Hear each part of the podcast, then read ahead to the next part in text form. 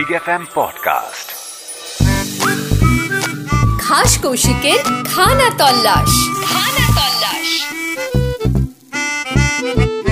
জীবনের হাজারো শোক দুঃখ বিরহ টেনশন এইসব কাটাবার একটাই উপায় আছে বাঙালির জিভে জল আনা খাওয়ার দেখলে শুকলে এবং সর্বোপরি চাকলেই মন খুশ অয়ে অন্নপ্রাশন থেকে শুরু করে চন্দ্রবিন্দু হয়ে গেলে শ্রাদ্ধ বাসর পর্যন্ত।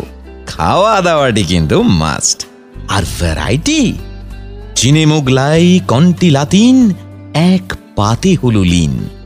হতে পারে বাঙালি তনুটি ক্ষীণ, কিন্তু উদরটি বড়ই উদার।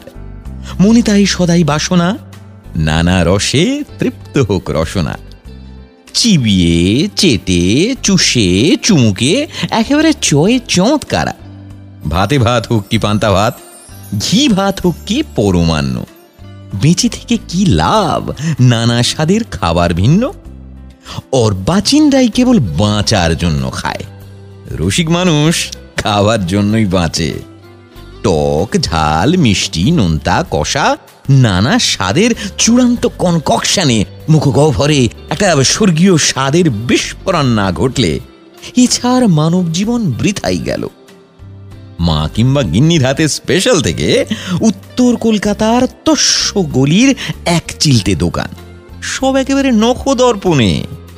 সেই কবে সুইয়ের, বনের, বকুল ফুলের, মামাতো ভাইজির, দিদিমার হাতের রান্নার স্বাদ, চোখ বুঝলে আজও জিভে পান না এমন জীব বিরল। তাই তো বাঙালির মন্ত্র, জিভে প্রেম করে যেই জন, সেই জন সেবিছে ঈশ্বর। আর ভালো খাবার মানে কি শুধু গবগবিয়ে গেলা? মোটেই নয়।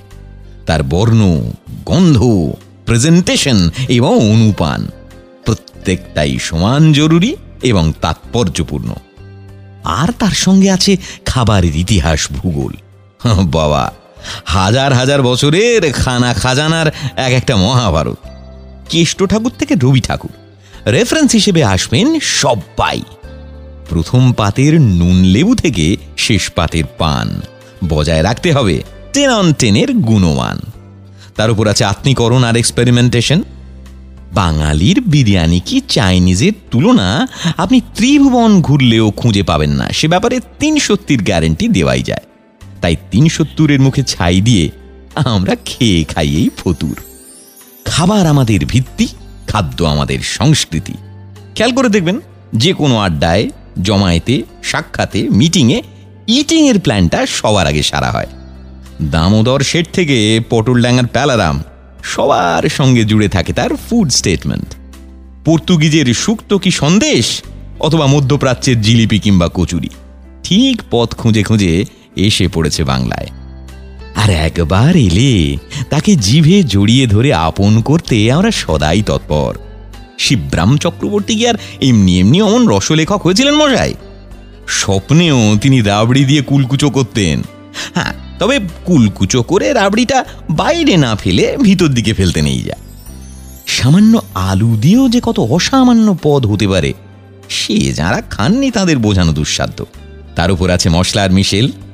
ঠিকঠাক পড়লেই বস, বাদশাহ থেকে ব্রহ্মদত্তি গায়ে গত্তি, মনে পত্তি একেবারে গল্প হলেও সত্যি। এখন আপনার মনে হতেই পারে যে খামোখা আপনাকে এইসব খাবার দাবারের কথা বলে আমি লোভ দেখাচ্ছি কেন? কারণটা সিম্পল এই খাস শব্দটা আমার নামের সঙ্গে অলমোস্ট অ্যাটাচ হয়েই গেছে। তাই হাঁড়ির খবর আমি ছাড়া আর কে দেবে? নানান খাবারের হিস্ট্রি জিওগ্রাফি আমি যা জানি তা জানাব আপনাকে। আর আপনিও জানাবেন আমাকে। Good food good mood eggplant মিশে যাবে ইলিশে। চিলি পর্কের পরে আসবে মধু পর্ক ভেবেই রোমাঞ্চে একেবারে পর্ক পাইন হয়ে যাচ্ছি মানে গায়ে এমন কাঁটা দিচ্ছে। তাই হে বাঙালি, সদর্পে ভাবো, সমস্ত পাঠক, সুপকার, রাঁধুনি, ওক আমার ভাই, তোমা বিনে আর আমাদের গতি নাই। খানা তল্লাশের এক একটা পর্বে উন্মোচিত হবে রহস্যের পর্দা। কানেটো করে হাসবেন রাঙা জেঠিমা থেকে বর্দা। খানা তল্লাশ মানে খাবারের ময়না তদন্ত।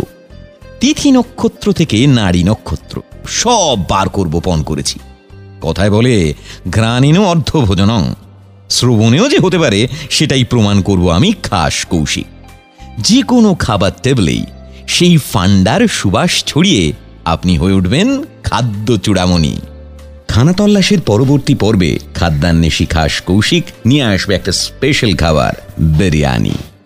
পরিশেষে মধুর এনো সমাপয়। আজও বাঙালির সকালটা শুরু হয় রবীন্দ্রনাথে। পাউরুটির সঙ্গে ডিমের কুসুমে কুসুমে চরণ চিহ্ন রেখে একলা নিয়ে বসে চায়ে সে মেশায় দু চামচ চিনি গো চিনি। কোন দেশের কোন কবি কবে লিখেছেন বলুন তো এরকম কবিতা? আমসত্ব দুধে ফেলি, তাহাতে কদলি দলি, সন্দেশ মাখিয়া দিয়া তাতে হাপুস হুপুস শব্দ চারিদিক নিস্তব্ধ, পিপিলিকা কাঁদিয়া যায় পাতে তাহলে খানা তল্লাশ পৌঁছে যাক ঘরে ঘরে, আপনার রসনা তৃপ্তি হোক অন্নপূর্ণার বরে Podcast.